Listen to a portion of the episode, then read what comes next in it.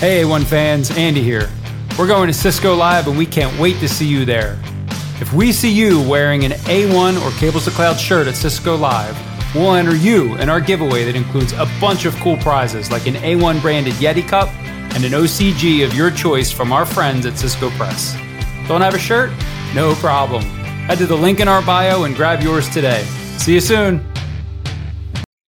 This is the Art of Network Engineering podcast. In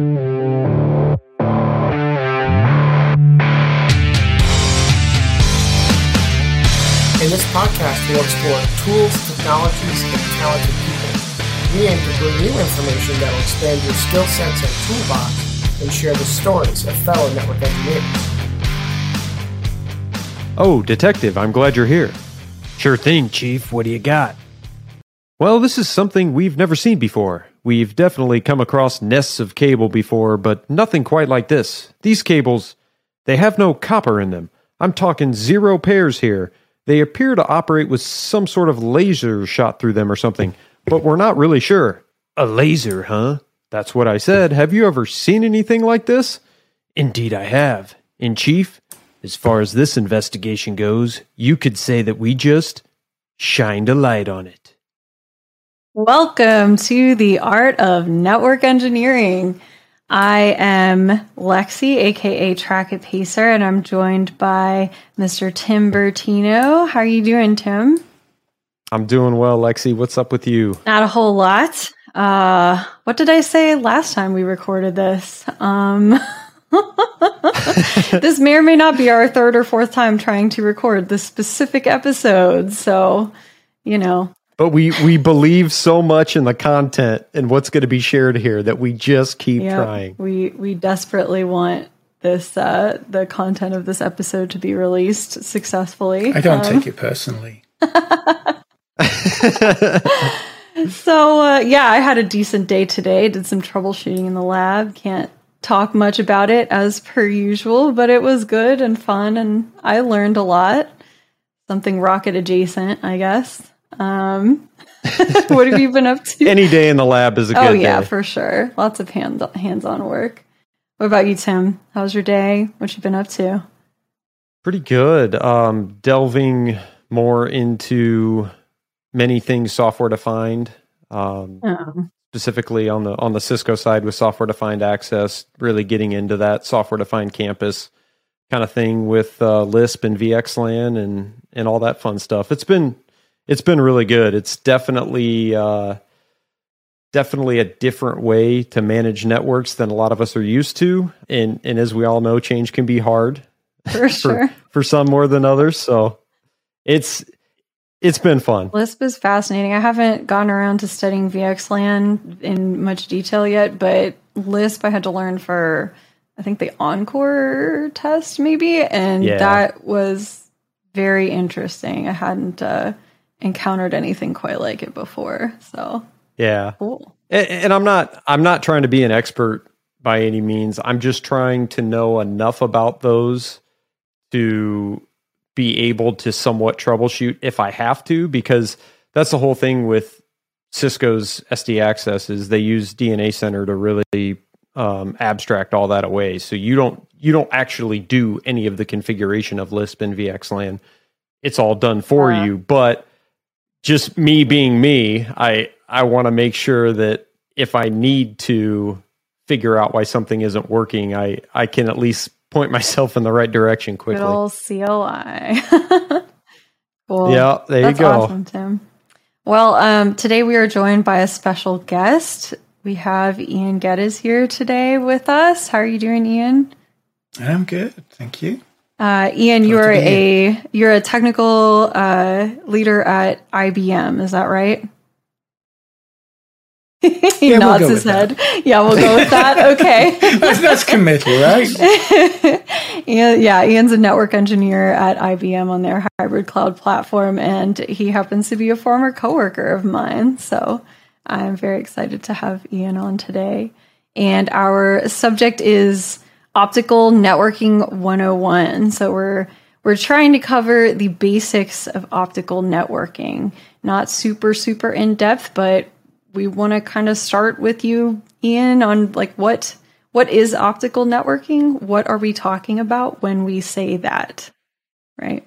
Well, it, it's kind of like asking what's networking, right? Um, it's a lot of things to a lot of people, and it, it just depends on where you want to start out, right? So it's everything from you know a, a fiber optic patch cable inside the data center right the way through you know connecting um, countries together across submarine systems and and all of that excitement.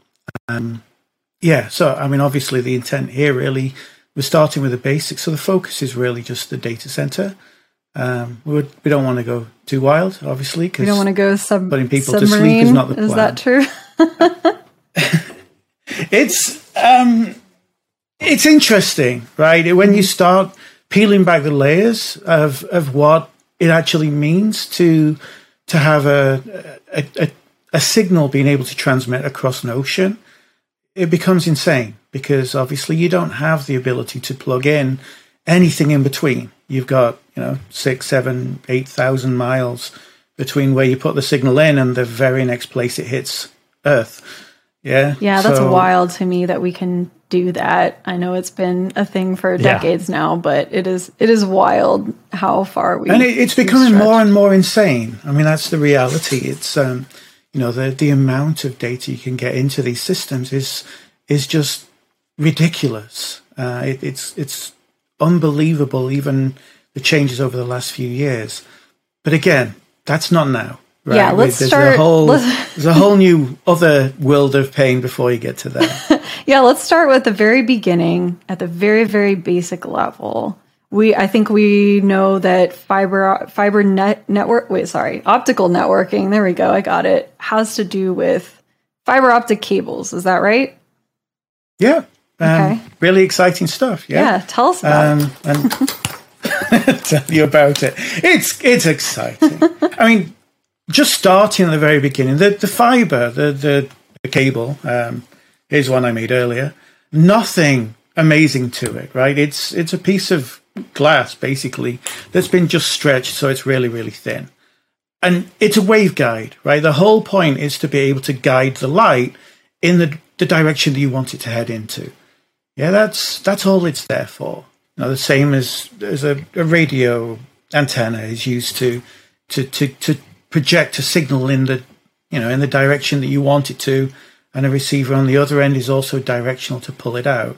Yeah, the the fiber obviously is physical end to end, um, but but it's I mean that's the excitement of it. So kind of you know just starting at the very beginning one of the reasons that we're doing this was just because the CCNA covers kind of what is fiber, right? It, it comes up a little bit in ENCOR, but the reality is that for most people, it's just a, a, li- a line on a piece of paper, right? We don't think about it too much. we that's connect things together with a cable somehow, and whether it's fiber or copper or whatever, it doesn't really matter all that much. Now, obviously, you know, when you start having to do it, it kind of seems a bit magical in a way, but the reality is it, it is just it is just kind of either another cable or it's something that's really fragile and scary because it's glass. Yeah, so depending on kind of your introduction to it shapes in kind of a big way how you perceive it. Right? And the reality is it's neither. We'll we'll get to that in a bit, but it, it isn't just another cable. There are things that you can't do with a fiber that you can do with a copper cable, right? And similarly, it's not this fragile thing. It it really is quite a quite a robust cable, but you've got to be a little bit careful. Yeah, at the end of the day, it is glass, right? But it, it's not like a glass. It's not something that if you drop it, it's going to shatter into a thousand pieces. I feel like that's one maybe myth or difference that some people think about fiber optic Yeah, cable. um, yeah.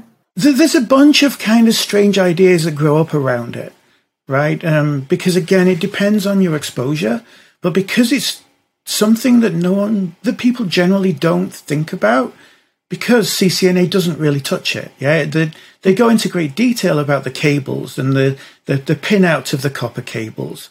And an awful lot of people get to create their own Ethernet cables. right?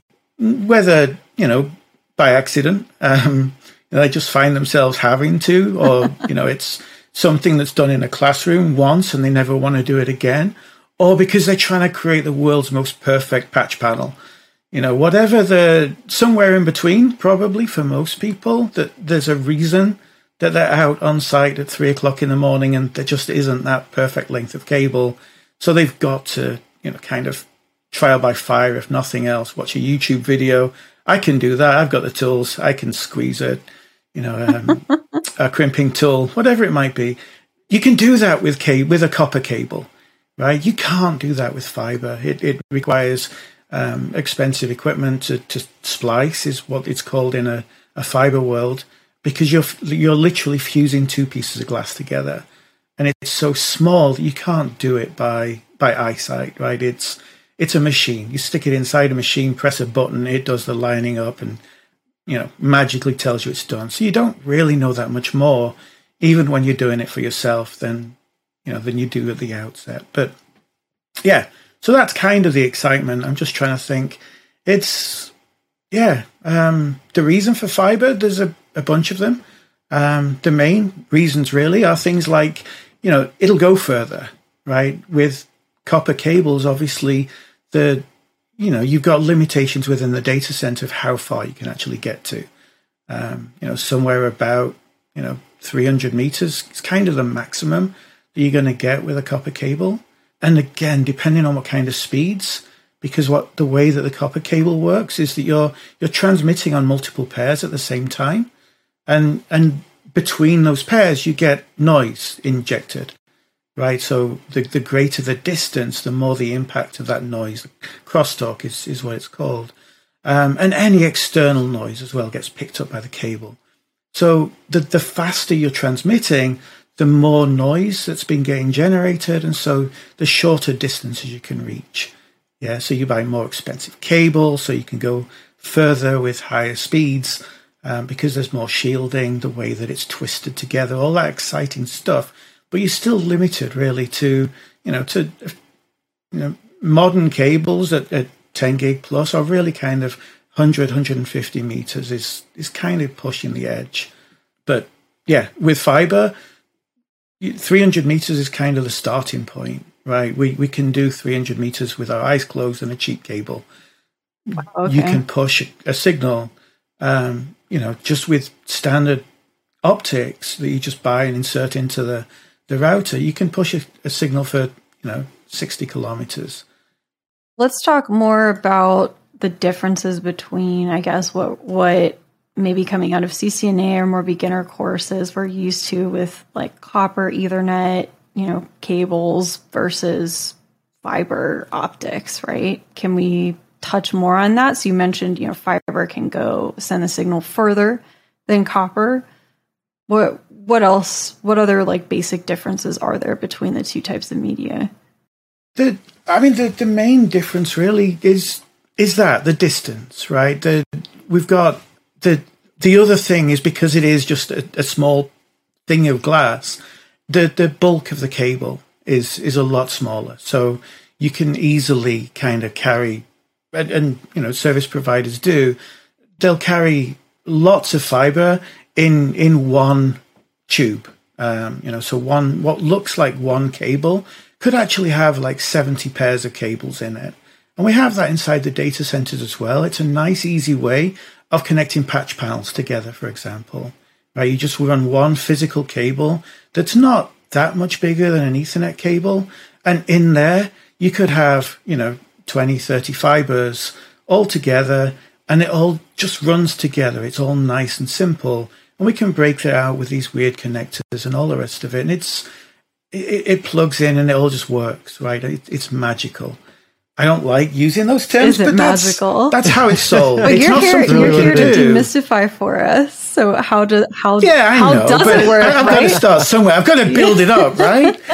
yeah. So, so our our um, can we since we're talking similarities and differences, let, us talk about some of the um, some of maybe the, for lack of a better term, bad things um, that copper is susceptible to do, do the same things apply to fiber? Like I know one of the things you know I was always told coming up was with copper cable, you know, you want to keep your your copper cable away from the power cables because there could be Yeah. that interference there. What do we have similar things on the optical side with fiber? So, so no, because it's light, it's not susceptible to any electrical noise, right? So, with the power, um, power cables, for example, it's kind of a bit of a misnomer.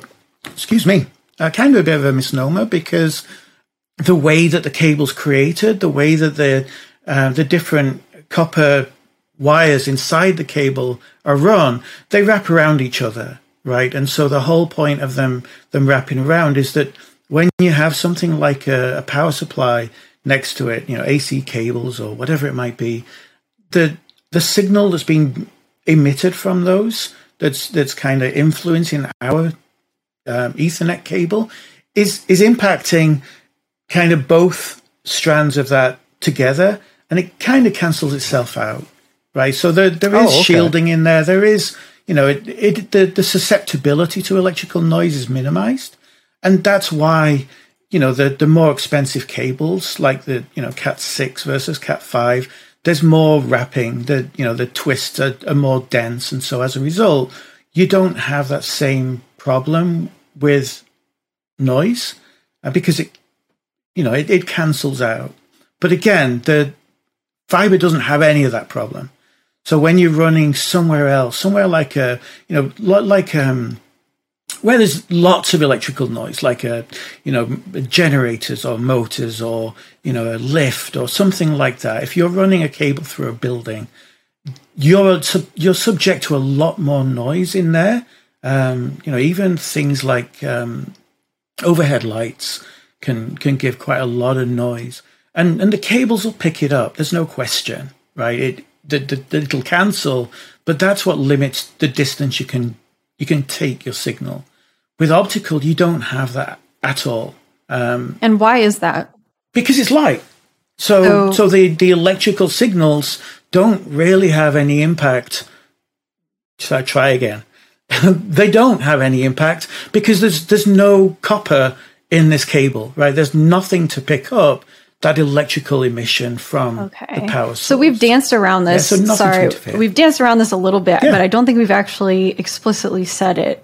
How is data being carried over optical fiber versus like we know that you know copper cable it's electrical signals, but Yeah. So if you, at its very simplest, if you just think about sticking a light bulb on the end of that that thing that's generating that electrical signal, right? So you've got a flashlight, right? Um, and as it flips on and off, magic, right? There's your optical communication. so it's light So, you know, instead of a- electricity. it's light, yeah, absolutely. so there's light running Yeah. over glass is an optical fiber, basically, right? Yeah. Okay.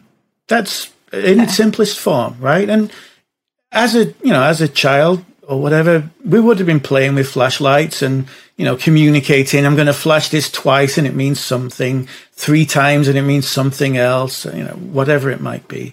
Um, Morse code, right, would be another example of where you use like a flashlight. You know, dot dot dot dash dash dash. The the length of the pulses is sending the message, right? But it doesn't necessarily repre- have to represent anything. Yeah, it's just a sequence that you can recognize to mean that that's what it means. Okay.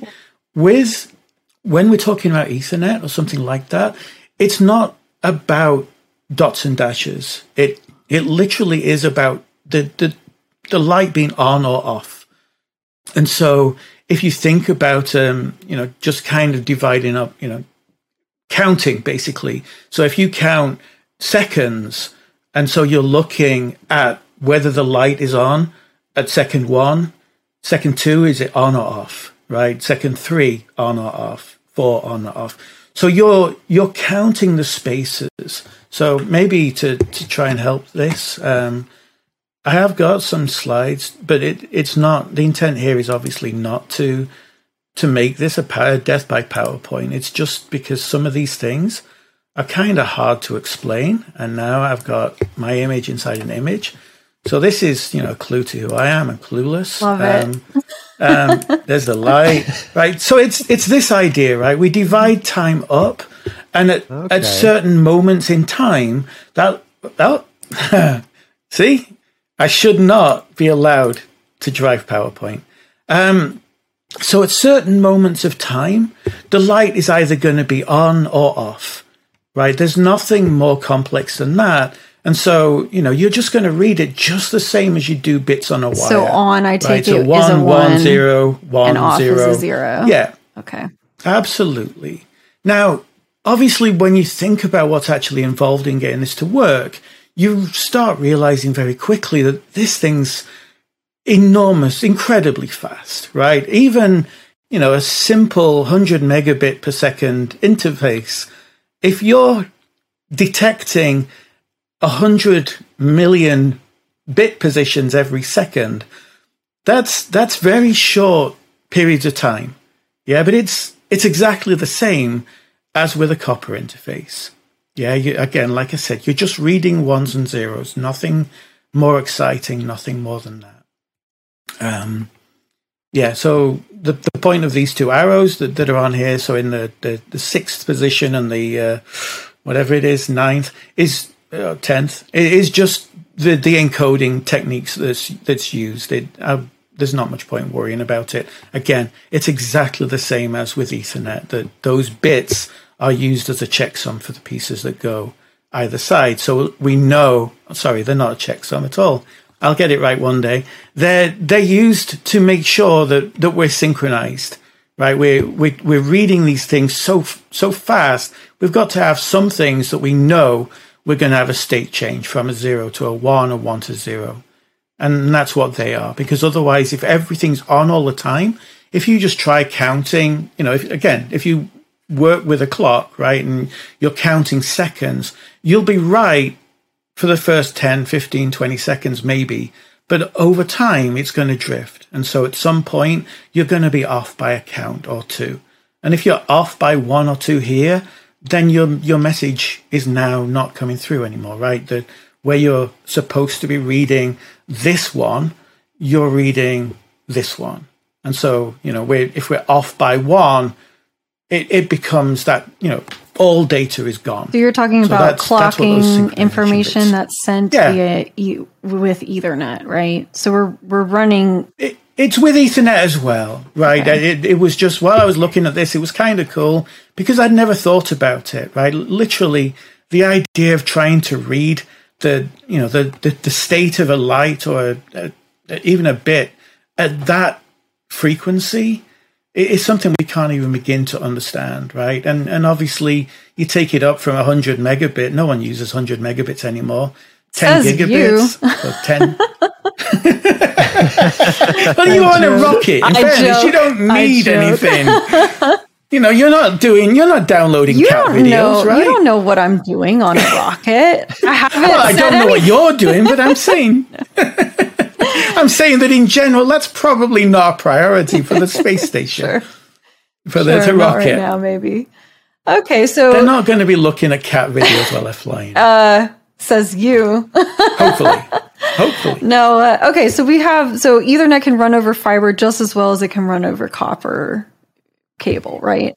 It, it's Ethernet, right? The, the difference, like I said, is little more than you've got a light bulb attached to the end. I think Now, a lot of a lot of like it's not a light people newer to networking might because I, I know this because I fell into the trap when I was learning early on. Oh, yeah. We we think of the actual copper cable, we call it an Ethernet cable, right? And so we start to think of that cable Yeah. as like Ethernet is the cable, right? It's the physical medium rather than a protocol that just runs on that physical medium. And so sometimes I think when when your mind expands a bit into okay, there's actually like optical fiber that we use and Ethernet runs over it, you kind of get jolted out of that like, oh, wait, Ethernet is a protocol, right? Yeah. It's not you know, fiber Yep. optics are not like Ethernet cable as we know them. So it gets a little confusing, but it's it's good to know like optical fiber carries the Ethernet protocol. You can run it over, you know, that medium just as well as copper. Yeah, absolutely. Yeah, I'm so I'm so glad you highlighted that because I think it's easy to fall in that trap where copper and Ethernet are synonymous, And and again, it's Ethernet is the protocol that can run over copper or fiber mediums. Yeah, really glad you called that out. So yeah, I mean the the most one of the most basic things to, and it, it kind of blows your mind because again you don't necessarily think about it. it. Is just that the idea that light isn't just light, right? So there's a color to it, right? So so here's a again, it's a fairly common science experiment that's done in school to to you know to excite young kids, but we see it in rainbows, we see it in you know any time water's passing through a raindrop, right? There's nothing amazing about it. We have this white light, and it splits out. It um, um, trying to think of the technical term now. Um, oh, uh, oh is it what we use? I'm sorry. Is it is it refraction? It's refraction that's causing the, the, the colors okay. to split out. Absolutely. And what this means is that we've actually got multiple colors inside that white light. Okay. This is something we'll come back to later on, but it's again, it's the idea that we can have something that's sending light as this red. Okay, and we can have something that's sending light as this green or this purple. Yeah, whatever it might be. And we can do it all at once if we want to, right? We can we can send those, pass it into kind of a reverse prism and, and get spit the white light out, and at the other end it can break the signal back out again. Yeah, that that diffraction um, diffraction um, we'll, we'll spread it out in exactly the same way at the other side, and we'll be able to pick up on that. The the reason for mentioning this, we'll like I said, we'll we'll come to in a bit, but it it's kind of an important concept to think about. That when we're talking about um, light, we're actually talking about numbers. Um, so here's kind of an example. This is um, I'm showing kind of a picture of the electromagnetic spectrum and where visible light fits in it, right? So there's a very small band in the middle. For anyone who's just listening to this, don't worry about it. There's nothing exciting. Again, it's just showing where the rainbow fits inside all um, wavelengths, all of the electromagnetic spectrum, right? Which goes all the way through from from radio waves to X rays and gamma rays.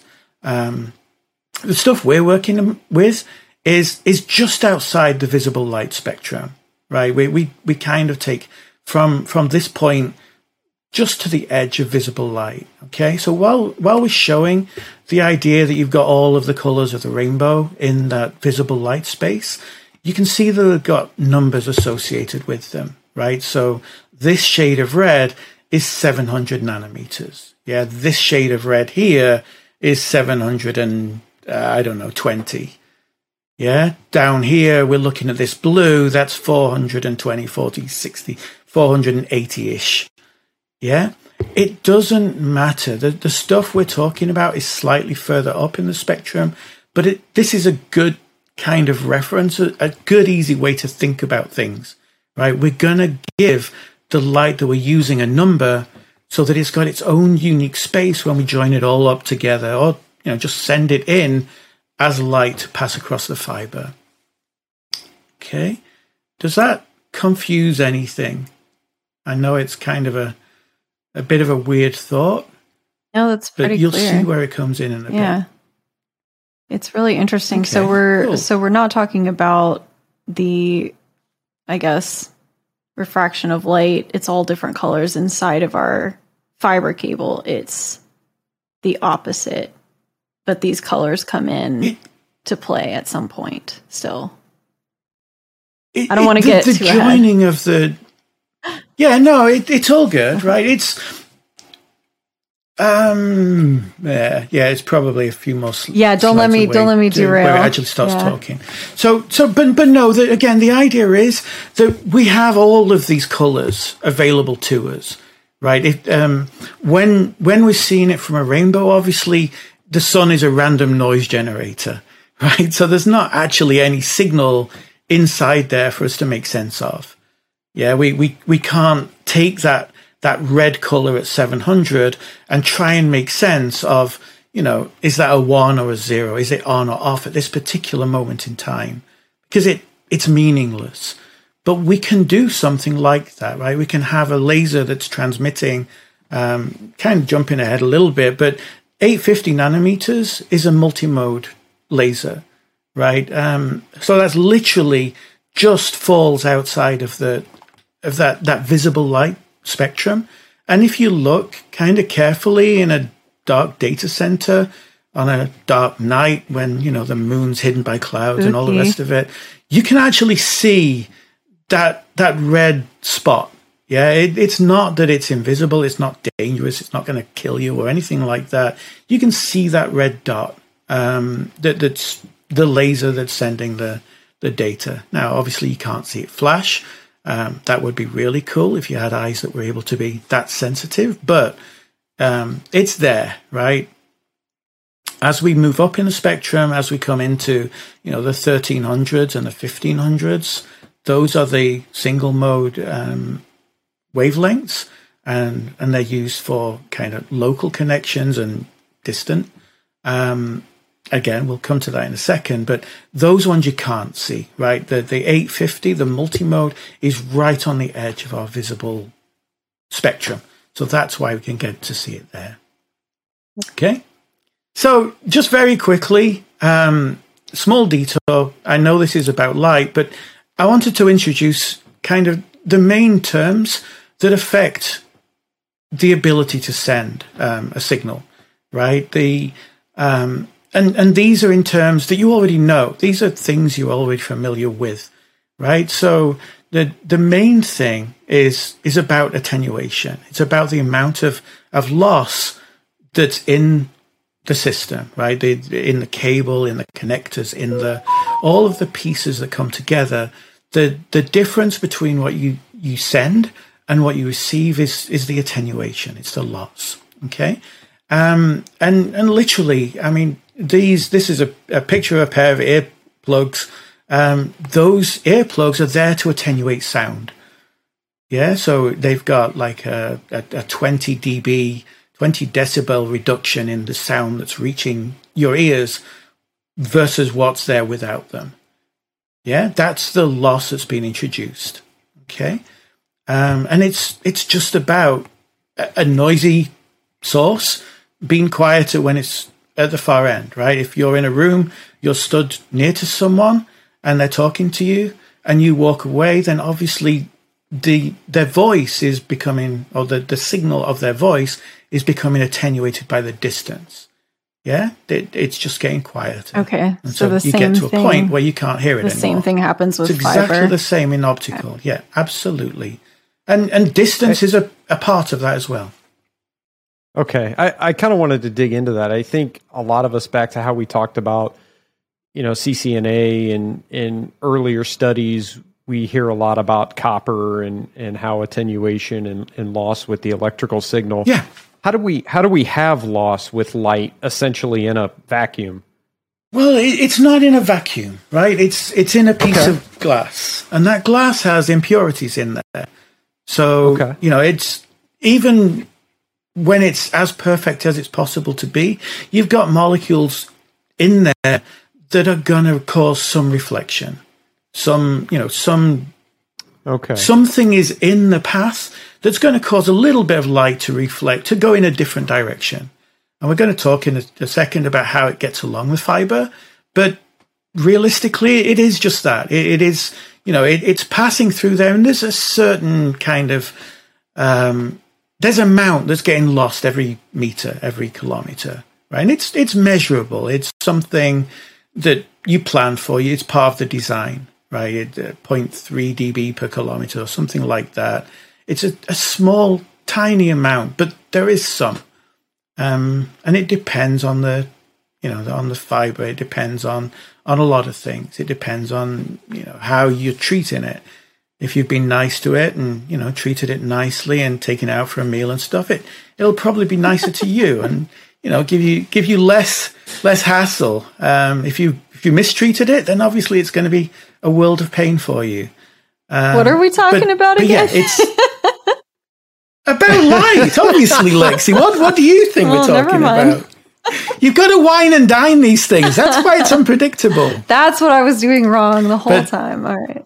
Absolutely. but, but, no, I mean, obviously, I, I just, it, it, But but when we're installing these things, if we're not paying attention to what we're doing, we can increase the attenuation because light travels in straight lines, right? It that's a fact, right? You you you uh, you turn on a flashlight, it goes out the you know and, and projects onto something in the distance. Um, light travels in straight lines if there's anything in between. So other connectors for example even right at the very beginning right you're you're plugging a fiber onto the end of the laser. There's some loss there because it's not a perfect connection. We try but it's it's not perfect. So there's there's some loss with every connector. There's some loss with distance because of the the impurities in the in the glass. There's some loss because it's not been installed great um, yeah, and makes sense. It's a good start. Okay. Okay. So the only other the other term is kind of the the the the the, the, the result of that, right? Receiver sensitivity.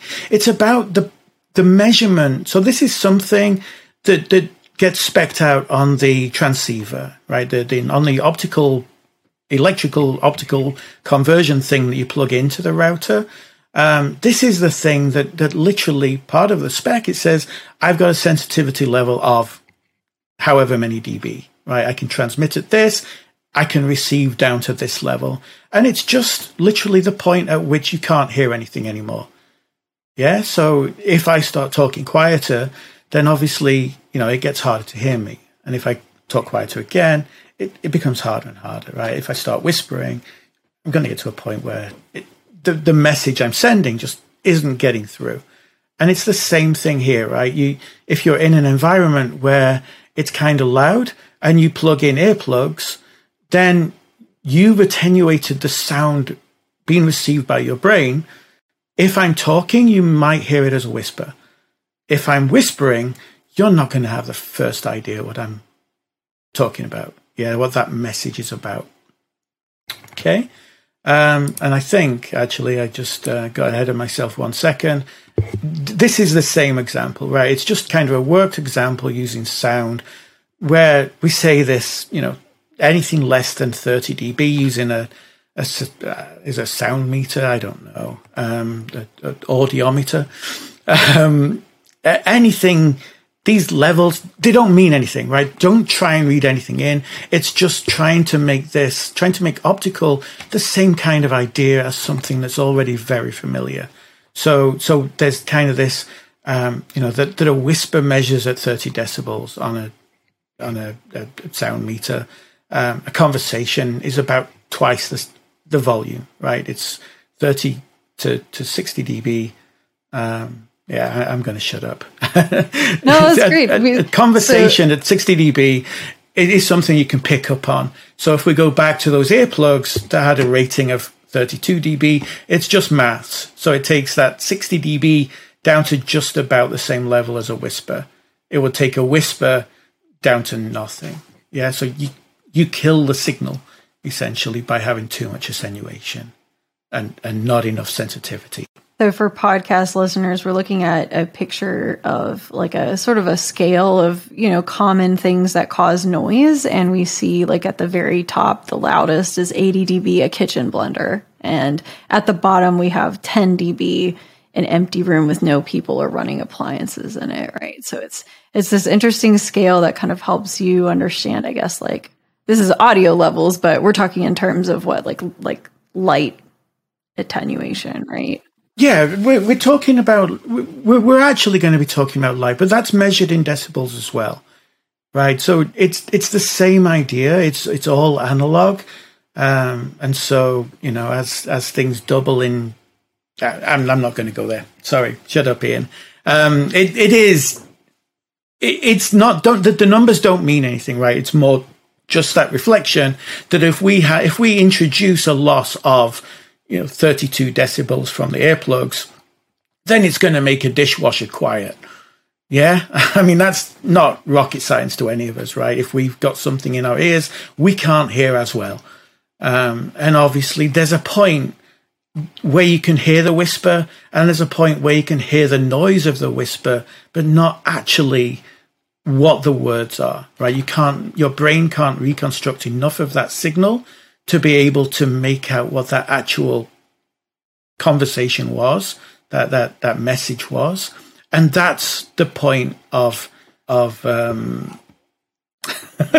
So don't know receiver receiver sensitivity. okay. Yeah, it's the point where you can't understand anything anymore. Okay. By the same token, it works the other way as well, right? If I start screaming into the microphone, it's going to clip. And so lots of my, lots of the, the message isn't going to get processed anymore because it, it just can't, y- your brain can't handle it, right? If someone screams in your ear, you know that they're not happy, but you're not necessarily picking up on the entire message. Okay. So that's about the extent of the, uh, this exciting detour.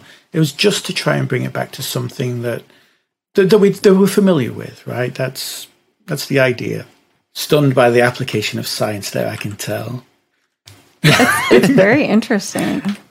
Um, It's, I'll say if you do uh, want to learn more about the, the math behind it, it's uh, it's pretty heavy. I'm sure Oh, Lexi, yes. you remember in the prepping for Oh, the Enterprise I Core do. exam is you know the the plus three, minus three, all that plus ten. You see, it's not, It, it took me a while. It took me a while to my wrap my head around that. You know, plus three is double, but Yeah. plus ten It's is 10 times. and then Yeah. you start talking Yeah. But logarithmic scale. It's yeah, the kill the logarithmic it's the, Kill it's, me. that, scale. and that's though, exactly yeah. it. There's a reason Because I didn't take it- calculus. Yeah. Um. No. No. Yeah, and, it, and it's all relative as well, right? That's the, the where things come in. This is where the, the dBm comes in because it, it's got a reference point of one milliwatt, right? So so that everything then scales from there. The loss, the attenuation, is measured in decibels, right? So it's it's a ratio. It's the difference of input versus output. So so yeah, it all gets messy. That's enough of that. But- we're but- we're talking basics. But that's about the extent of the no maths. We're not gonna worry about it. Enough.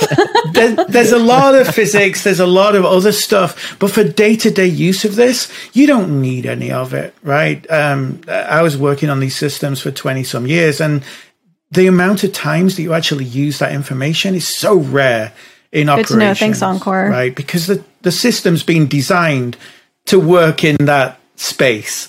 Now, for ENCOR, obviously it makes a difference, right? If you're thinking about 3D, 3dB being double, it also means it's half, right? So if you're No, receiving stop. 3 Nope. dB less I'm light gonna than you cut it off. No good. math. Okay, shut up. no math. No math. This We're is done. only We're a done. space where I get Okay, to make a snarky comment about ENCOR, and we have to move on. That's it. We'll move on. It's all good. we're talking about fiber today. You're in control. yeah, absolutely. Hey everybody, Lexi here. Our friends over at NetAlly just announced the next generation Etherscope NXG, the first and only analyzer of its kind that fully supports Wi-Fi 6 and 6E. This powerful all-in-one instrument can help you quickly test, verify, and troubleshoot technology upgrades and base T, PoE, 10 gig, and Wi-Fi 6 and 6E networks. So check it out. Go to netally.com slash Etherscope to request a virtual demo. So, um, We left off at attenuation, just- right? And we're talking about receiver sensitivity. Yeah, so now we're back on light again. Um, and this is again it's another it's another kind of stupid graph. Its only purpose in life really is just to show kind of why the numbers that were picked were picked. Right? So this is the loss of an optical fiber. And and what happens is there's a certain range that we can actually send light in. So remember that every color of the rainbow had a certain number associated with it. Visible light was was down here, right? It's it's below 0.7 uh, micrometers as they've got it here. Okay, um, and the the attenuation, the loss of the cable, um, is affected by the wavelength, right? The, I'll try again. The wavelength is impacted. Uh, I, I've even got this backwards. I'm sorry um, the the light will travel down a fiber until a certain point when suddenly it won't pass light anymore right? So once the wavelength gets to a certain level the, the loss just shoots back up again. So between kind of outside of this range um, you know of uh, 0.7 micrometers so 700 no can't even do the, the maths now, but it, it doesn't matter. We're, we're not going to worry about these things. Um, 700 nanometers to 1.7 nanometers, you can see there's a curve, right? And the idea is that we want to pick places where the, the loss is the minimum for, you know, to be able to send a signal, right? And so what what happens, these things in the middle, there's these things called OH absorption peak, which is water, right? It's basically water molecules in the fiber will absorb those wavelengths, uh, particularly. I don't know why. I don't care, right? That's that's somebody else's problem. That's why they figured these things out. Okay, and so the idea is that the closer that we've got into visible light, the the cheaper the optic is. Okay, so when you look at here, kind of where's the cheapest place that it makes sense to to pick? Oh, just here before that peak. Yeah, so if we follow that down, that's say 150 nanometers. Yeah, and then as we go along, we've got another peak. Oh, it's getting kind of low here. So let's have another one. So, you know, 1310 um, nanometers is, is the next one. Like I said, that's this is multi-mode. We'll come back to multi-mode and single mode in a second. But multi-mode, the first single mode which you'll get is, you know, 10 kilometers. And then if we want to go any further, we want to get into this space up here, right? So somewhere in this nice flat part of the spectrum, um, somewhere around about you know 1500 to 1600 nanometers. That's used a lot for for long haul transmission. Um, and then after that, things kind of go a bit wild, and and the the attenuation shoots up again. So you know that's the entire spectrum that we've got to work with. The range of colors between those places. Okay, so so yeah, again, 850 nanometers was chosen because it's the closest place that we've got to visible light. It's great for low cost. It used to just be an LED that flashed on and off. Um, it you know now it's pretty much a laser, um, but that's because of speed. Um, you know, not so much distances, but because it's got to react so fast. Um, thirteen ten slightly more expensive than that, but we can go further. Um, you know, the, the, the loss is twenty five percent less. We, we're down at somewhere about you know 0.7 dB per kilometer or something like that versus you know just around two ish. Yeah, uh, and then 1550 again, most expensive. The the lasers are really kind of precision at this point, but less loss again, so it can go further. We can actually transmit more power into the fiber. Yeah, there's some physics stuff here as well. Doesn't make any difference to us. Okay, anyone who cares about that stuff can can put themselves to sleep. Okay, and that sounded bad. I probably shouldn't have used those terms. Uh, clearly haven't. now I think about it, but I'm podcast. good. we say worse all the time. yeah, but fair enough. So yeah, when we're talking about how light goes along a fiber, we said light travels in straight lines, right? So literally, if we look at like the, uh, I've got a picture here of, you know, this this thing we're going to call a fiber and a, a light source from that light source, light's coming off in multiple directions, right? It's not a laser, obviously, it's just a light bulb. So light's coming off in, in all directions from there. And it's, it's coming into the core of the fiber, right? The fiber has two pieces to it.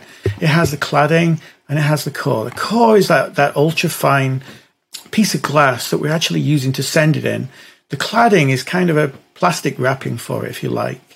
Um, it, and its purpose in life is is again it's a physics thing. It's got um if you've ever again another kind of science thing that was done as a, as a kid is to to take a pencil and stick it into a glass, a, a glass of water, and you can see that the pencil actually bends as it hits the the water. Right? It's um I can't even remember what the term for that is either. I now. thought that was refraction. Um, it's because the refractive okay. index. Yeah, it's it's refraction, absolutely the refractive index of air is uh, is less than water, and so as a result, you'll see bending.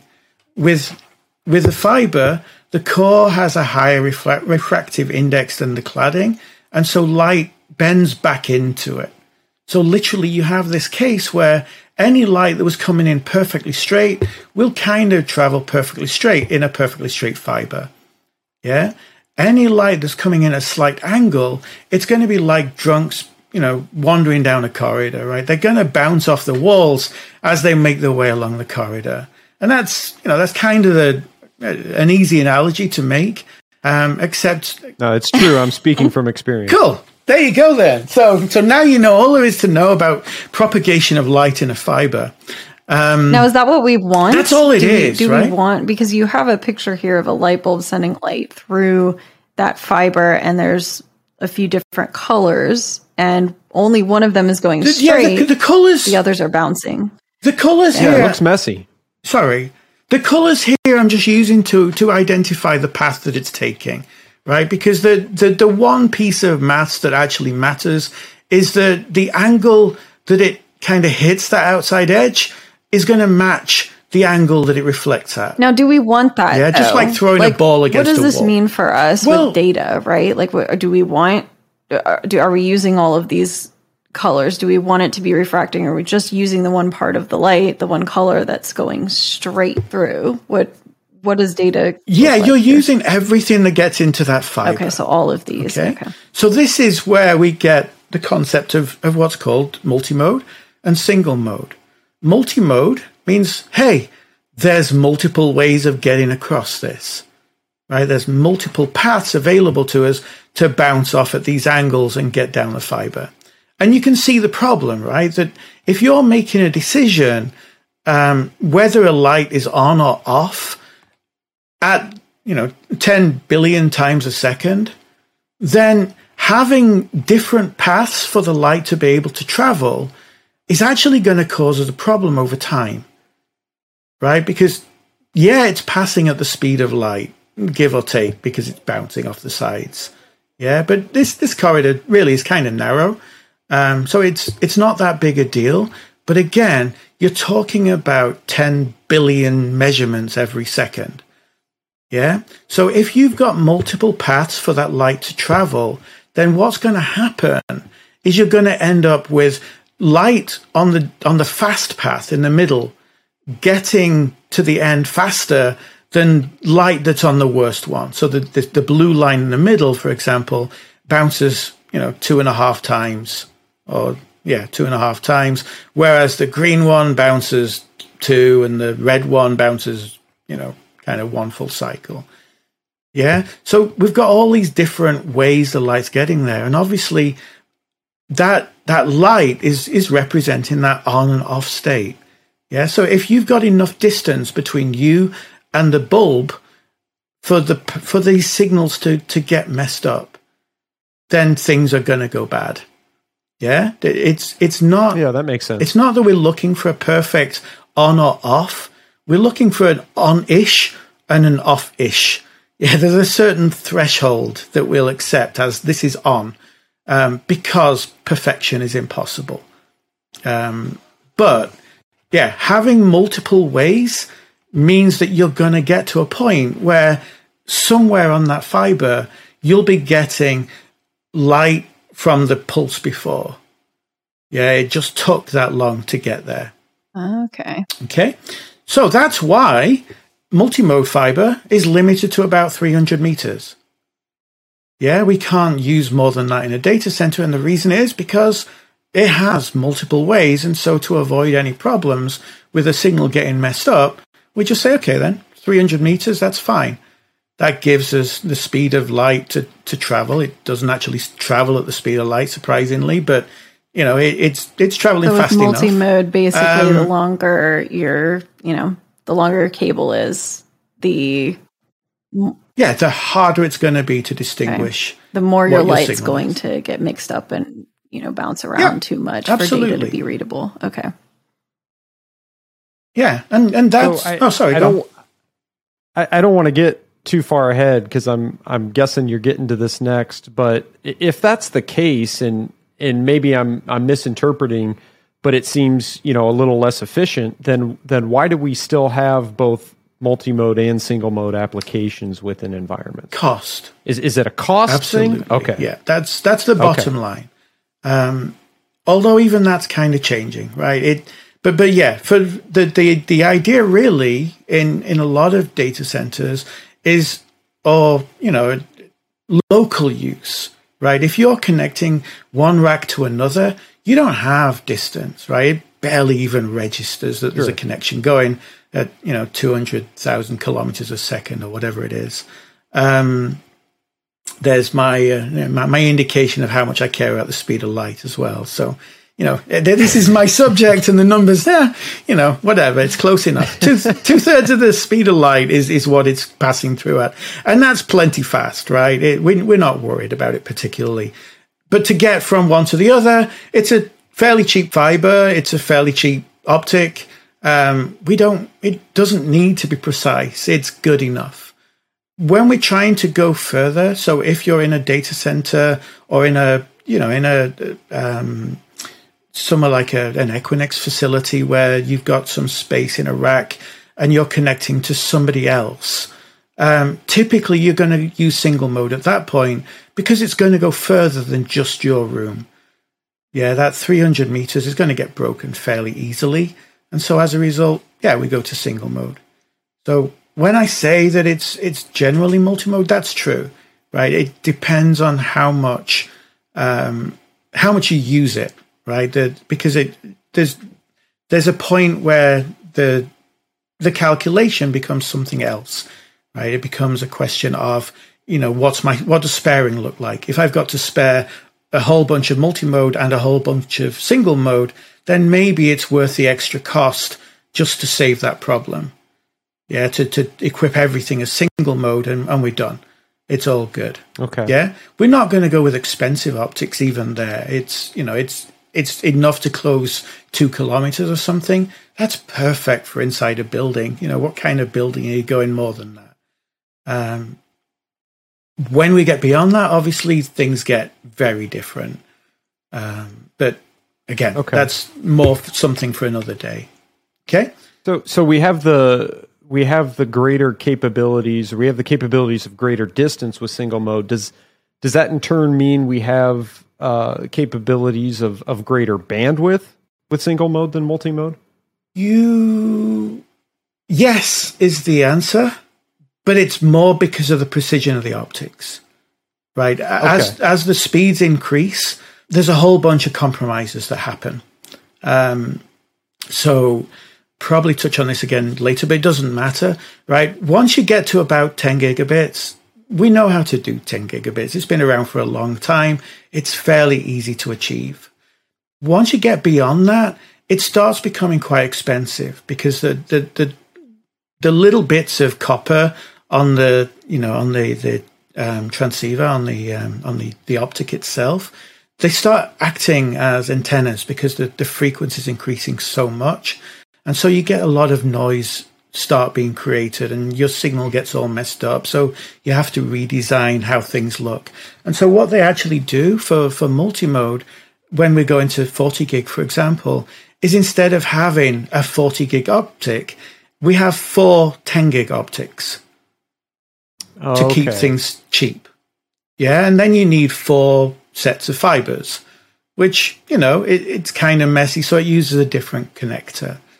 Um, but okay, I've never understood why that was the case. I, have heard that once you get there, you just have four breakout cables, but I, I never really understood why. It's just again, it's cost. It, it really is. Okay, trying to push the, the the higher the frequency that you're transmitting, the the the more the problems of design, right? The more expensive that transceiver becomes, and so as a result, if you want a cheap and cheerful, you just okay, we'll just send it as four times something, you know, four times a rate that we know we can do cheaply. If you, you know, once you get beyond that, you know, you start having to look and say, okay, then, so we now have to, instead of paying, you know, uh, I don't know what the current price of a transceivers are, but for multi-mode, it was, it was like three or four hundred dollars um, for for a hundred gig optic, and four, five, six thousand dollars for single mode.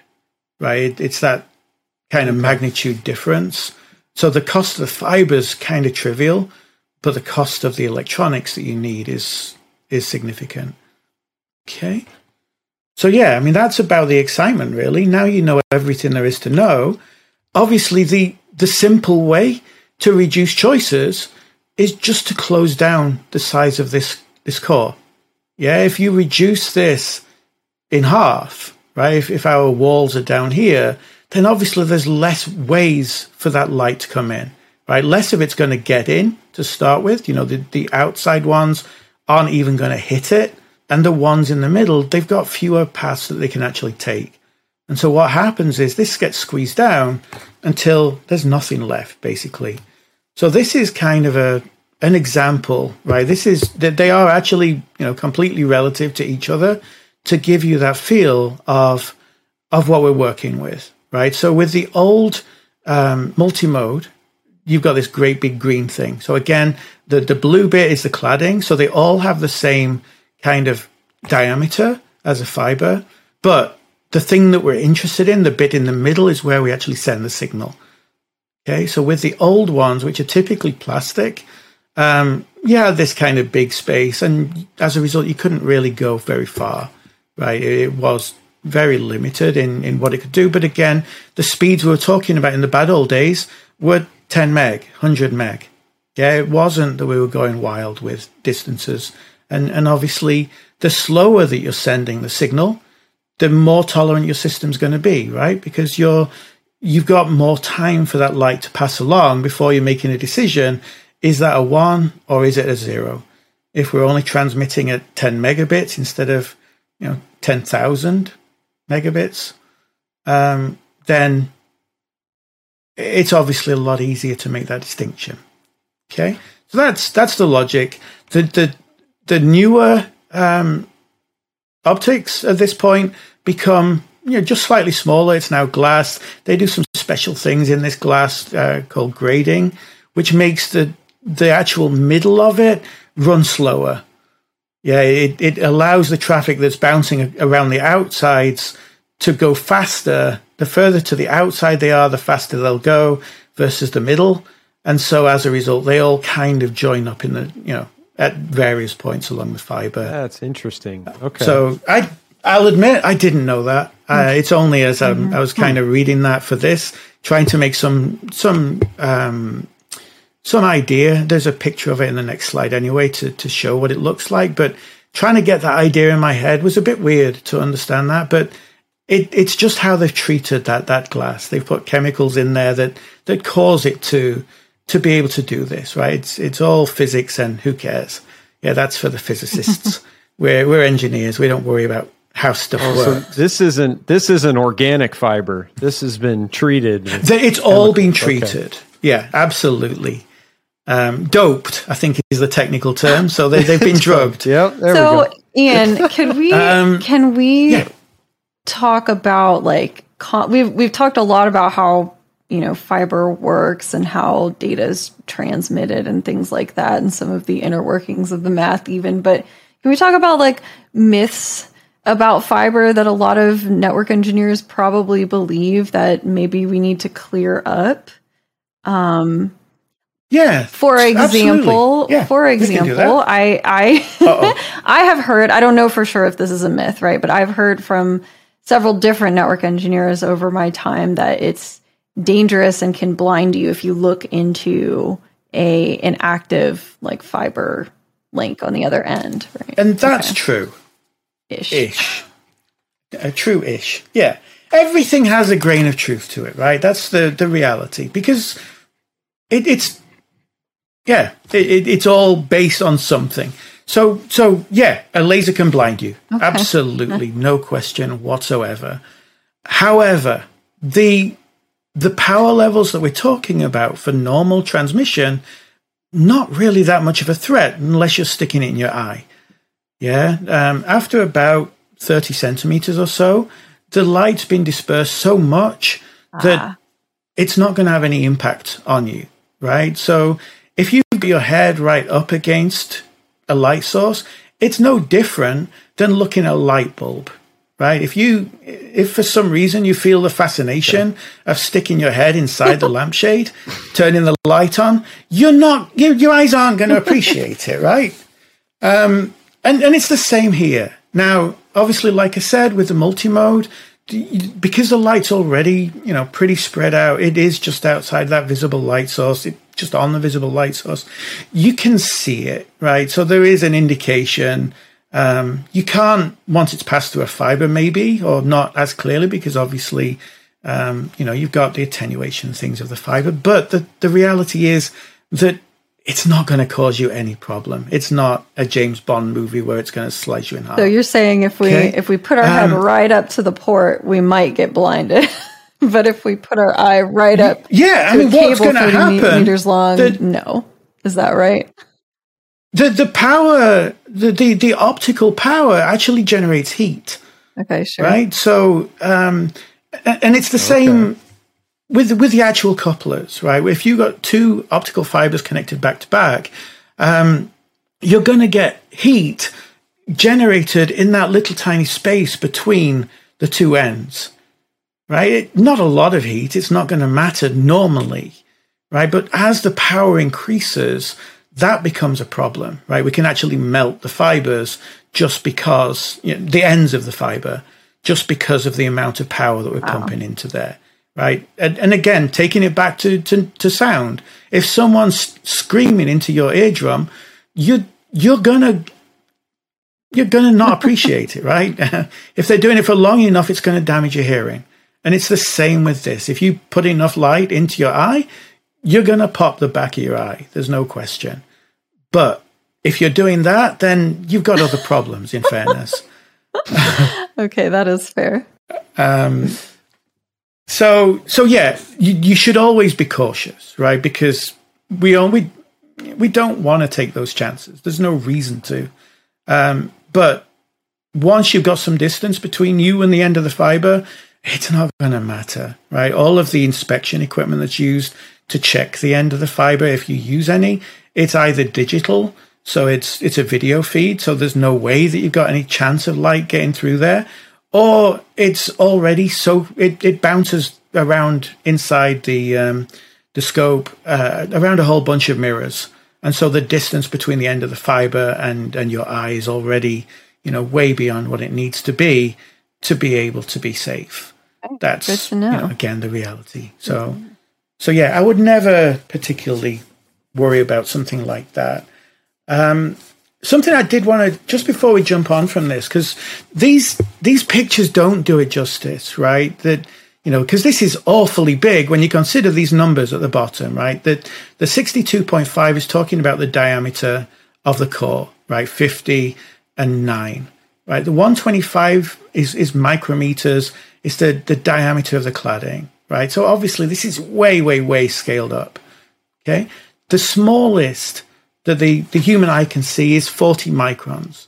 So this is a quarter of what you So can we're looking at a picture see. of three different yeah, four times less than we're actually able to see. fiber cables, right? Yeah, So, this is a cross section so of we have fiber. like two two Yeah, larger ones, this- right? And then we've got one with a teeny tiny little core in the middle, so and that one's Yeah. single mode, right? so so the, the the first two are both the the multi mode, right? 62.5 and 50 micrometer uh, um, micrometers. Yeah, uh, I don't know what I'm talking about anymore. Um, and then nine down at the, the bottom here, right? If you, yeah, they're thousandths of a millimeter. Okay, so very small, Right, so, even the bigger um, ones. The copier paper, the, the standard thickness of copier paper is about 100 microns. So the, the actual width of the cable, of any of these, you know, the cladding and the core, is just slightly, it, it's kind of letterheaded paper, right? That the thickness of a sheet Wow. of letterhead is the thickness that we're talking about for the full thing. Okay? To if we were to to to magnify that fiber for single mode to the same size of a grape, then the the, the core of the multimode would be about the same size as a grapefruit, right? Of a bagel, if you want, to some other food groups. If if we push, you know, if we, we, we magnify more and take that single mode up to about the size of a, of a one cent coin, that one cent coin with the same magnification would be 12 stories high. Yeah, it's the, it's the Statue of Liberty, right? It's, it's the, the, the actual statue. That's 12 stories. That's the size that we're talking about, right? We, we've magnified this to be one cent in size, and that one cent is now 12 stories. That's kind of puts things into concept, into to context.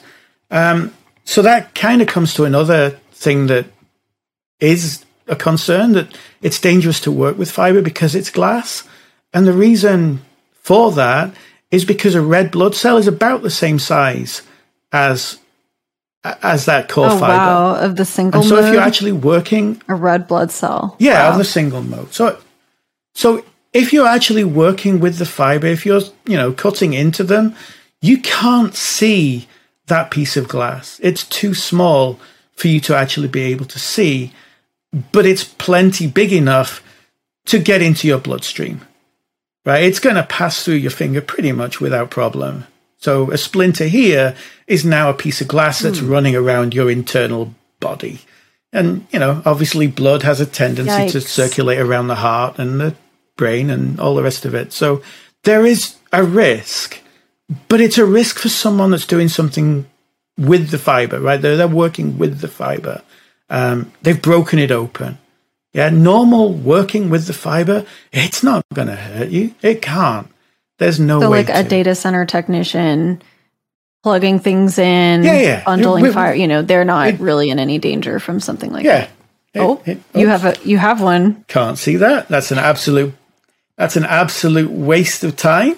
Um, so small. So yeah, I mean, when you're just wandering around plugging these things in, the the end of the fiber, and obviously I probably can't get that in focus, but it's there. You can't see the fiber in the middle of there. There's like a little, um, you know, this thing here, which is where the fiber lives. But inside the middle of there, there's a little dimple, and inside the middle of that dimple is is the core and the cladding. Oh wow. Yeah, it's it's not something that you can actually see. Um, so it's all good. Um, so so yeah. Um, so we've talked about dangers of fiber. What other myths exist about fiber? Okay. Those were the two that I knew. Ooh, I got one. right I got one. bat was how scary. You, well, the other it's one, glass. You better not on. bend it. glass. Absolutely, it's a terrible thing, right? Because we know if you if you're not if you you hit a if you drop a, an actual glass or break a window, uh, hit a window with a brick, it's going to break, right? So, just as a an example, somewhere here. Oh my God! It was here. I promise. There it is. So we.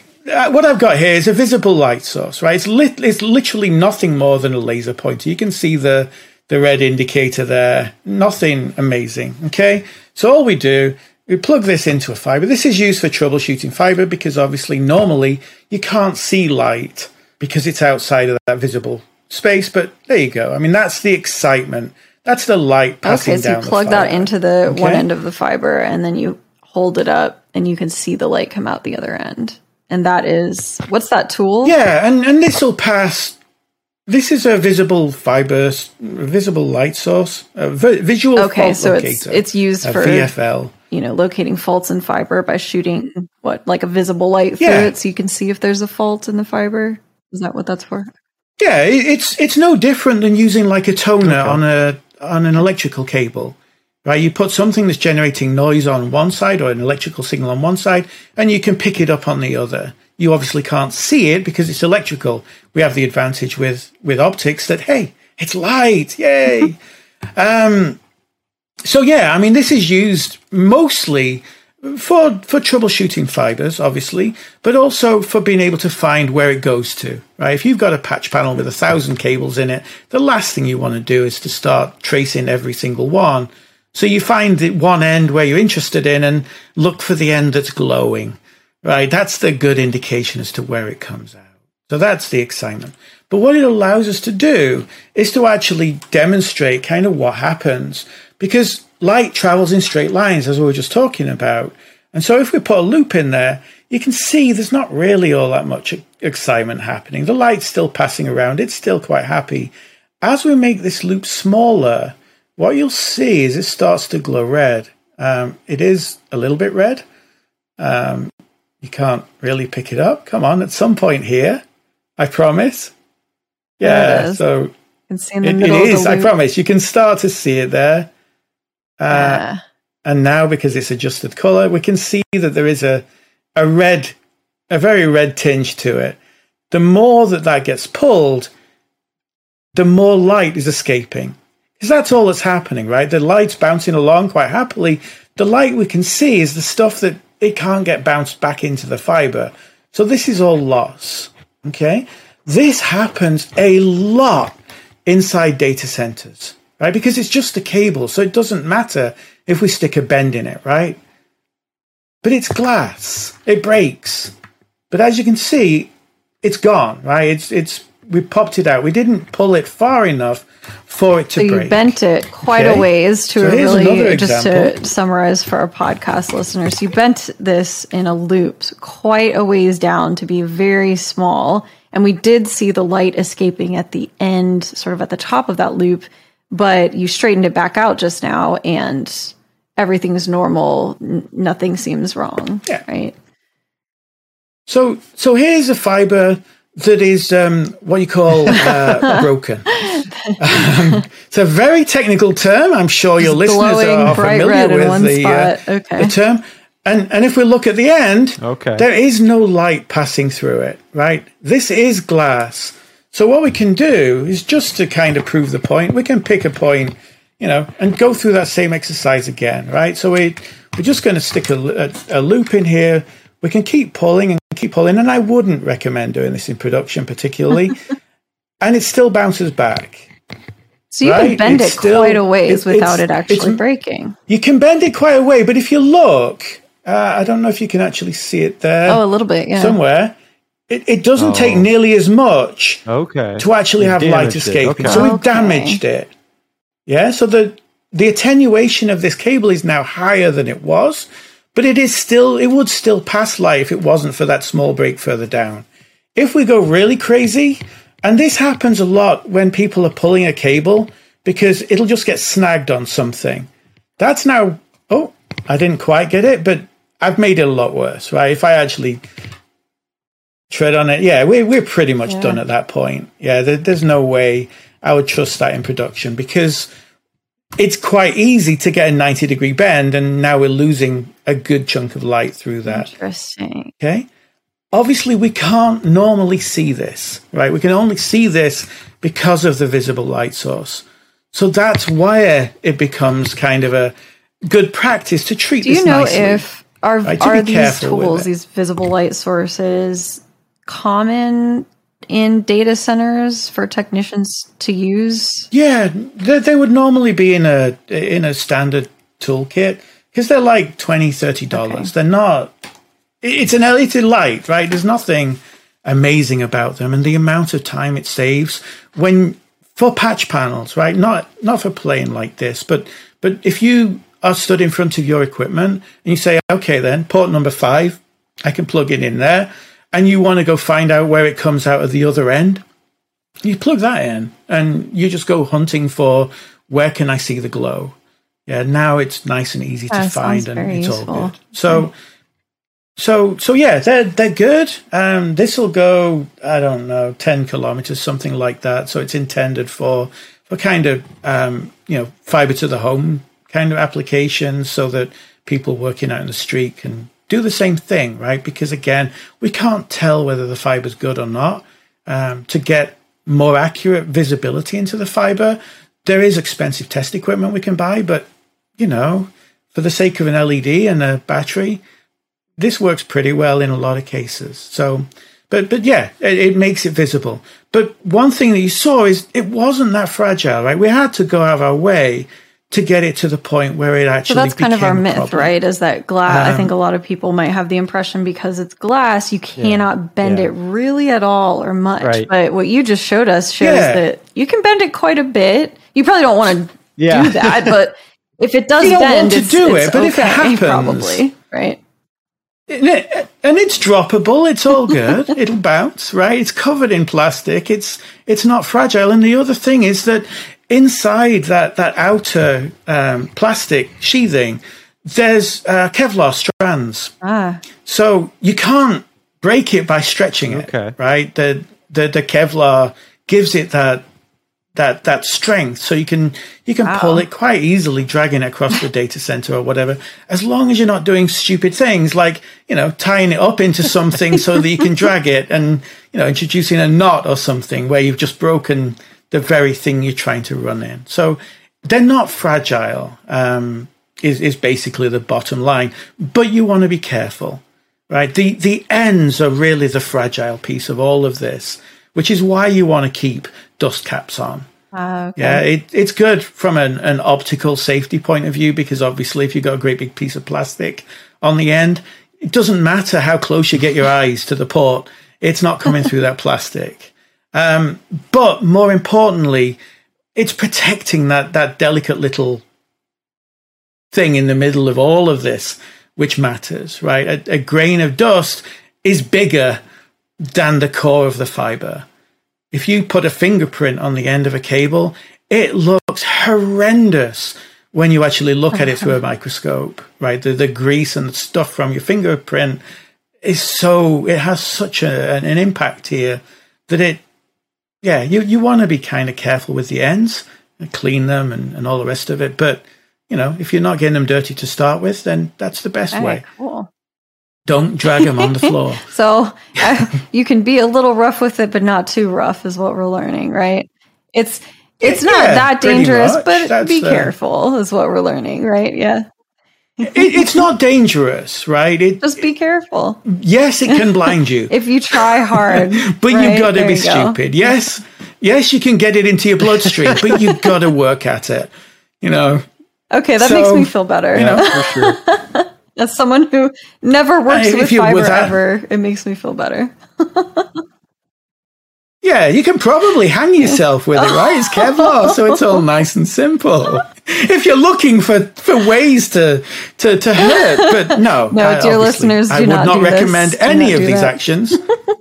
Don't try this at home or at work. Okay. Well, Um, we're cl- we're close to wrap up time, Iain. But is there anything else that like maybe we didn't address that you think is interesting or something we should know about the basics of fiber optic networking? Something you should know. Um, yeah, I mean, really, there's not that much, right? So I'm just going to very quickly fly through the the rest of these because I know we're out of time and it's all good. I'm sorry, I just ramble on too much, They're and you end up with this uh, this Yeah, nonsense. we're getting But, something out of it. uh, sure, I I warned you, right? The the reality, right, is when we come to, to, to what the connections are and how they work in a data center, there isn't a difference between single mode and multi mode for how we work with them, right? It's the capabilities of what they're able to pro- provide us, but you know the connectors are going to be different potentially. But as you can see here, these blue the blue ones we've got they're multi mode. These yellow ones are single mode. They they look exactly the same. They work exactly the same. They plug into the same transceivers, but you can't mix them up, right? You can't plug a multi mode into a single mode because the difference in size, Okay. right? That that mismatch there. Are single mode always. Um, yellow and multi mode always blue colored cables? No, Yeah, that would, would be, be. nice, wouldn't it? In the bad old days, yes, that was true. The the the, the multi mode was always orange, the single mode was yellow, and nice and simple.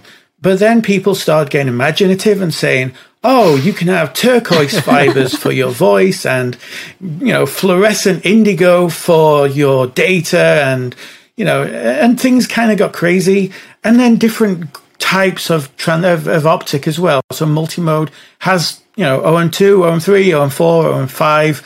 Um, those each of those different types of fiber have different colors, different properties. So there's nothing exciting about them. That's kind of the, the bottom line that, you know, when we're using them, it, it all looks the same, but we can't mix them up. Um, this was just flying through, just, you know, they're talking about the breakout cables that you mentioned there very quickly. Um, Tim, th- this is um, a, an MPO, a multi-port optical cable. In this case, um, it's got, you know, there's, there's, um, there's 12 fibers that run through it and it lines up on you know on, on each connector on each end. And and this is what i'm talking about with density right? You cannot possibly get an ethernet cable that is this small to carry in this case we've got four pairs eight fibers inside that one cable. So the equivalent of four ethernet cables just in something that's the same size as a normal uh, optical cable. Yeah that it doesn't it, it can't be done. There physically isn't enough space. So, um, yeah, these were, were all so much more. That was just kind of a very quick um, how it works with single mode and stuff, but we can live without that. It was I do. I, I have a couple questions. Um, so we we've used Sure. both of the uh, the words that I'm I'm going to bring up here in a second in this show, and I've also heard them outside of this show as well. And I'm I'm trying to figure out if they're different things or if they're interchangeable. So when when we're talking about the actual Okay. piece of equipment that sends and receives the light, I've heard optics and I've heard transceivers. Are, are those interchangeable or are they different things? Good question. Um, there's a whole bunch of words, Right, right? right, The- you've right. got SFP, XFPs, um, which are talking about the specific type, right? A trans, all a transceiver is is is it's making a change, right? It, it's it's taking an input and putting it out as something else, right? It, it's translating the input, right? It- it's transceiver, uh, it's translating what it's receiving into something else. Transceiver. Okay. So, so yeah, I mean, maybe that's me being a bad person, um, because it, it, would normally be used as a piece of, um, as a piece of equipment. It would be a card that's converting from those wavelengths that we use, so the the 850 or the 1310 that we use inside the data center, to a very very specific color of light that we use, you know, to leave the data center in something like a, a transmission system, right? Where instead of you know one co- one color of light on that fiber, we're putting you know hundreds or mm, hundreds, but 120, 100 and I don't know 60 whatever the, the magic number is at the moment. So because each one, each each color, going back to that prism again, can pass into that white light and be treated independently as long as you've got the ability. So, um, sorry, I know that we're done, but um, sure, I've, there's already a picture for it, so there's no point in trying to pretend. Um, otherwise, uh, slideshow, we're not doing it from the from the beginning, um, from current. So, um, so this is the idea, right? That this is a, a single mode, um, but this is this helps to to build things out. With the multi mode, like I said, you had four independent lasers uh, wherever it is. Um, uh, I don't have it, uh, but it's fine. You've got four independent lasers providing transmit and receive on on the four independent pairs of fiber that you've got inside this connector. So it's all straightforward. They're all just 10 gigs. With, when we get to single mode, because we can only have a single fiber, um, because we're going distance, right? That's the you can't have four pairs of fibers. It, it doesn't make commercial sense at that point to have four separate pairs um, over two kilometers, right? It, it makes a lot more sense to buy a more expensive um, optic um, and use a single fiber pair. Okay, so literally what happens there is we get four different colors generated by the transceiver, a blue, uh, by the the optic, uh, by the yeah, um, by the optic, by the SFP. Um, so it's it's injecting those four different colors in the same way. We we multiplex it, we demultiplex it on the receiver, and break it back into those individual colors. And when we look at the fiber, if we actually measure on there with a you know a special um, light, um, you know, frequency sensitive measurement. Uh, um, its name's failed me. I'm sorry. It's it's a bit late now, but um, but but yeah, when we're looking at there, what we're going to see is those four separate colors, right? It's able to measure light at all those frequencies, um, even though it's all one fiber. Yeah, and so yeah, the transceiver is basically to take one a color in, so a thirteen ten, for example, and convert it into something else, into fifteen fifty two point seven or whatever it might be. Um, an optic is is an is an optic. It's it's an optical interface. Um, but like I said, we've got SFPs, which are small form pluggable, XFPs, which is a 10 gig version. There's um, I don't know SFP pluses, which are for the you know Okay. they're, it, they're all just terms. Um, it just depends on on what vendor, what time, what interface it looks like. Um, so yeah, sorry, not a, a long right, answer, fi- but not a good question. one. It's very interesting. I gotta say. What, Iain? What sort of magnetic material is on fiber optic cables that attracts large construction equipment with sharp blades? Ah, now that is a very scientific question. Um, Okay, it's it. called Murphy's Law, obviously. I mean, that's um, i- no, it's a it's a huge problem, right? It's um, in a data center, fiber's safe. It doesn't have any natural predators apart from clumsy technicians. Are you sure? I've heard Um, of and, sharks you know, chewing on cables in the sea. Sharks typically don't do that inside a data center, though. Fair. And you know, and it's very specific cables. Normally they're underwater, Lexi. I mean, I, I think that should be a clue. Um, and I apologise. That was uh, that was uncalled for on my part to draw draw attention. But um, but yeah, Google had uh, had a, a suite of problems with sharks. Yeah, Um, But uh, but no, I mean, fish. You know, fishing is a problem for for undersea cables, right? It's it, because they're dragging an anchor. They're suddenly coming across something on the seabed, a cable that stretches across, and you know, surprisingly, a, a motorized uh, fishing boat with a big sharp anchor. It, it it does battle against these cables. You know, they're they're well armored, they're well protected. Um, same with the the construction equipment, as you were saying, Tim. It because they're in so many places, uh, typically running along the side of a road, or you know, it, it's it's quite common that um, that someone is is gonna run into them. Um, they, they're, also you know wrapped around the overhead power cables in a lot of cases. That's uh, another way they, they they get from one place to another. It's a lot easier than digging the street up to bury them. You you know you string them up on the overhead power lines, but there they're susceptible to um you know to things like wind, right? Because they're moving, you've got that same problem that you have when somebody's bending it, or you know the the the, the characteristics of the fiber change. Um, so you get all sorts of new problems then, and you know anyone running into those power cable into that power line, cars have an awful tendency to to run into um, into power posts. unfortunate and Anyway, tragic. um, yeah. What what the actual answer is? yeah, it's Sod's law, Murphy's law. If it's going to happen, it'll happen. There's no two ways about it. Well, thank you so much for for educating us today, Iain. This was really awesome. Um, I love that caveat. If- yeah. you know, if you want to be found, where can people find you? And I know that sounded incredibly creepy, but where where can people find you I'm always hiding under my desk. other desk, than at your desk?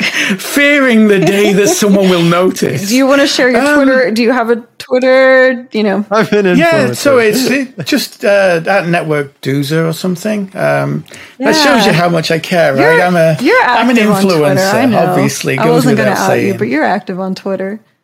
Okay, so Network Doozer on Twitter. Anywhere else you want us to Network um, Doozer, yeah. find you at on the internet? Uh, not really. I, I'm not. I, I'm not particularly well socially um, connected. I guess totally is the fine. technical term.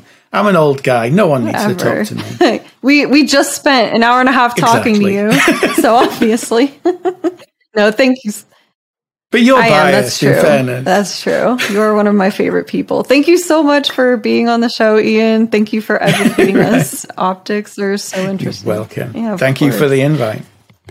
Hopefully, it was of use. Absolutely. Um, is there any way we could maybe get a copy of the slideshow that you had for us today, and and Yeah, of maybe course. post on the website or something for people to take a look at?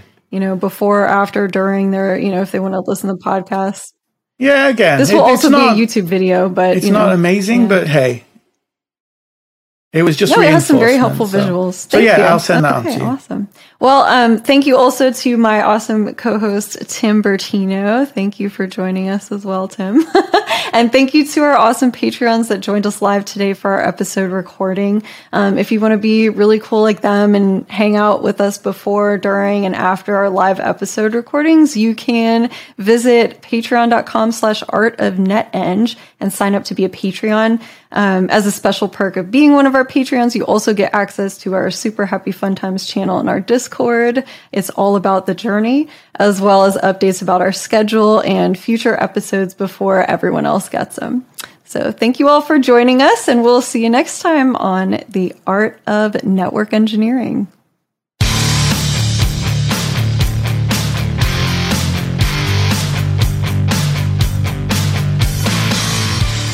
Y'all, this is Lexi. If you vibe with what you heard us talking about today, we'd love for you to subscribe to our podcast in your favorite podcatcher. Also, go ahead and hit that bell icon to make sure you're notified of all our future episodes right when they come out. If you want to hear what we're talking about when we're not on the podcast, you can totally follow us on Twitter and Instagram at Art of NetEng. That's Art of N E T E N G. You can also find a bunch more info about us and the podcast at artofnetworkengineering.com. Thanks for listening.